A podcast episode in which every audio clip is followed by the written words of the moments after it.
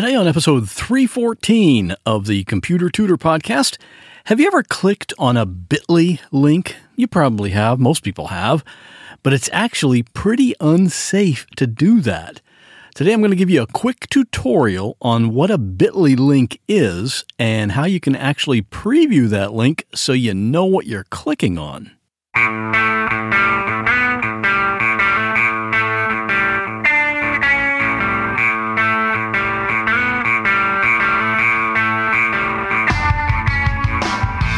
Welcome to another episode of The Computer Tutor tips, tricks, and advice from a computer pro without all the tech talk. And now, here is your computer tutor, Scott Johnson.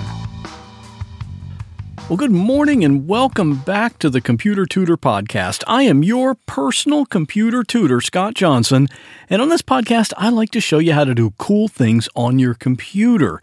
And you know, I've been doing this podcast for like six and a half years now. I know some of you have been listening from the very beginning, and I appreciate everyone that listens, even if you just recently discovered the show.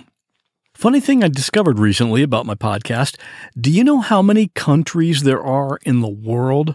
Well, I'll tell you, there are 195 countries. 195. And one time recently, when I checked the stats for this podcast, one of the things it tells me is how many countries have people that have actually downloaded and listened to this show. And it told me that the number of countries where my show has been listened to is 198. You know, I never did investigate to see how that math is possible, but who cares? The show is heard in every country in the world.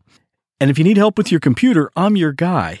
And if your computer can connect to the internet, it doesn't matter which of those 195 or 198 countries you live in, I can remote in and fix just about anything. Just give me a call, 727 254 9078, or email me at pctutor at gmail.com. And today's tip can be seen at my website if you go to computertutorflorida.com forward slash 314. So let's get started. You know, today's episode is 314 or 314. So I was thinking I should maybe have called it the pie episode and just use nothing but dessert analogies throughout the whole thing. But that idea came to me a little too late, so I didn't do it. I think I'll wait for episode 31415 and do it then. But considering I do a show every other Monday, I guess that's going to be a while.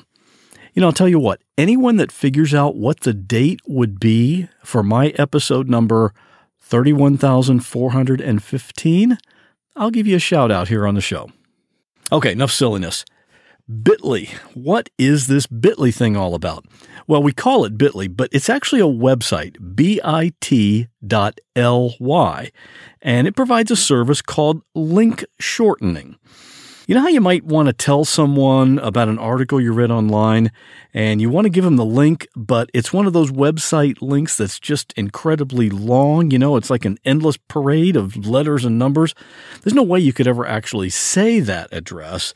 And even when you copy and paste it into an email, it might be three or four or five lines of just seemingly random text. Well, that's where Bitly comes in handy. Instead of pasting that mile long link into your email, you go to bit.ly and paste it in there. Then Bitly comes back and gives you a different website address, the one that's much shorter, like bit.ly.com slash A75E4U or something like that. And that's the link you actually use. So when someone clicks on that much shorter link, it automatically forwards them to the actual web address that was too long and cumbersome. Now, that all sounds very nice and convenient, right? And when it's used properly, it actually is convenient, and Bitly serves a great purpose. But here's the problem when you see a Bitly link that's been shortened, you don't know where that link is going to redirect you to. It might be a nice news article like it's supposed to be, or it could be a malicious website that's going to try to infect your computer or cause all kinds of problems. As you can imagine, the scammers and hackers of the world just love Bitly and all the other link shortening services since they can now hide their malware website behind those blind links. So, does that mean you just can't use Bitly or you can never click on a Bitly link? Nope. There's a way to use a bit.ly link but still keep your computer safe. Here's how you do it. When you see that short bit.ly address, you copy and paste that address into your browser's address bar. You don't click on it. Then, when you have it in your browser's address bar, you just add a plus sign to the end of that link. And that's the address you want to go to. Now, what this does is it takes you to a preview page on the Bitly website where they'll give you the full, non shortened version of the website you're going to be taken to. So you can see exactly where you're going to go if you follow that link and then you can decide if it's legitimate or if it's just a trick to get you to click through and mess up your computer. You've heard me say it before never click on a link unless you 100% know where it's going to take you. So, by using this preview feature that Bitly offers, you can use their service and still not worry about malicious blind links. So, always check that preview first. I have a friend named Sue. I've known her for years, and Sue is amazing. She and I have done several ultra marathons together, and we've also been part of groups that have gotten blankets and other things for the homeless population here in Florida. Well, Sue is also a skydiver.